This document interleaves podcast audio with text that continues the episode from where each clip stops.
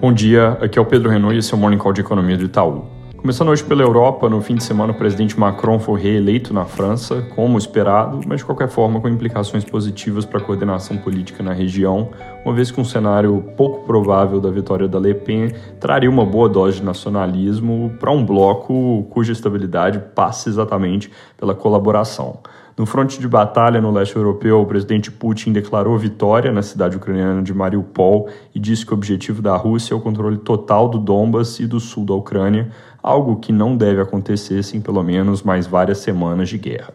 Na China, o arrefecimento ainda lento de casos de Covid em Xangai foi substituído por aceleração de casos em Pequim nos noticiários, com uma reação bastante negativa dos mercados globais devido aos temores de que vai tudo parar por lá mais uma vez com sinais de gargalo voltando a aparecer em várias cadeias de valor, esse é um tema para ficar de olho, especialmente porque, apesar de menos atividade na China tender a ser algo negativo para preço de commodities, a escassez de insumos, os atrasos nas entregas são coisas que podem reforçar ainda mais a pressão sobre a inflação global no curto prazo. Essa inflação, inclusive, tem deixado bancos centrais mais claramente preocupados e nos Estados Unidos já ficou claro que o Fed favorece pelo menos algumas altas de 50 pontos base para a taxa de juros nos próximos meses na verdade com discussão no mercado e até respaldada por alguns membros do comitê, de se não deveriam fazer logo uma alta de 75 pontos agora em maio. A percepção está mudando rapidamente para uma leitura de que eles estão atrasados e que vão ter que apertar mais que o previsto para conter a inflação.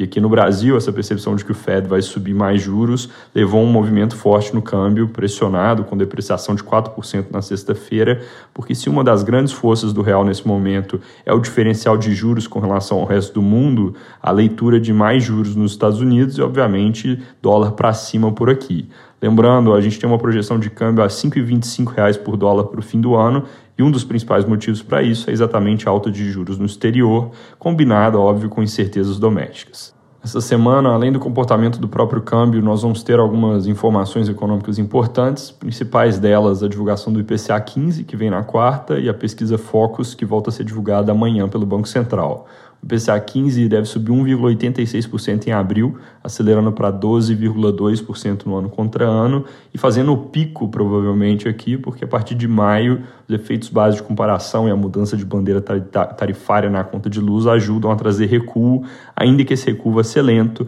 e que a inflação tenda a rodar em duplo dígito até a segunda metade desse ano. Pesquisa Foco sai extraordinariamente amanhã, depois de praticamente um mês sem atualização por causa da paralisação dos servidores do BC, que causou um certo blackout de informações. E com certeza essa pesquisa vem com números mais salgados para inflação e juros nesse ano e no próximo. Projeções de PIB também devem vir com revisão para cima para 2022. Esses são números que vão ser bastante importantes para calibrar as apostas sobre a próxima decisão do Copom. Ela acontece no dia 4 de maio e ela tem período de silêncio que começa amanhã, sem que o BC tenha dado nenhum sinal muito concreto ao longo das falas recentes sobre o que pretendem fazer, se vão desviar ou não da intenção de subir juros para 12,75% e parar. Além de IPCA 15 focos, também tem CAGED na quinta e PNAD na sexta, junto com números de confiança espalhados ao longo da semana. A do consumidor, inclusive, acabou de sair, com nova alta forte em abril, de 74,8 para 78,6 pontos,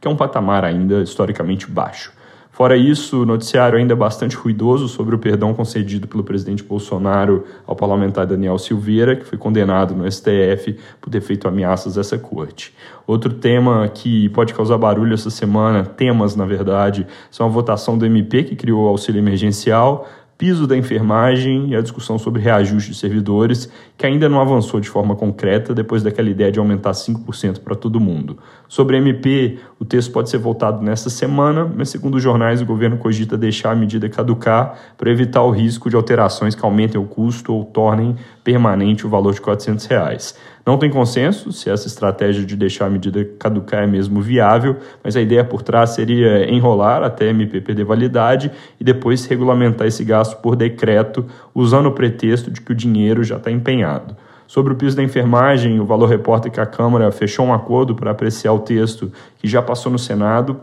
e que nas nossas contas pode ter impacto de cerca de 16 bilhões para estados e municípios. Isso aconteceria provavelmente no início do mês que vem e pode vir acompanhado de medidas de aumento de tributação para compensar esse gasto adicional, segundo a reportagem, por exemplo, aumentando royalties sobre minério de ferro e outros metais. Para terminar, no fronte eleitoral, o governador Eduardo Leite se retirou da corrida presidencial ao anunciar apoio formal ao colega de partido João Dória. E, além disso, saiu agora há pouco a segunda edição da pesquisa do Instituto FSB, mostrando diminuição das margens entre Lula e Bolsonaro, indo na linha dos levantamentos divulgados recentemente por outros institutos. É isso por hoje, bom dia e boa semana.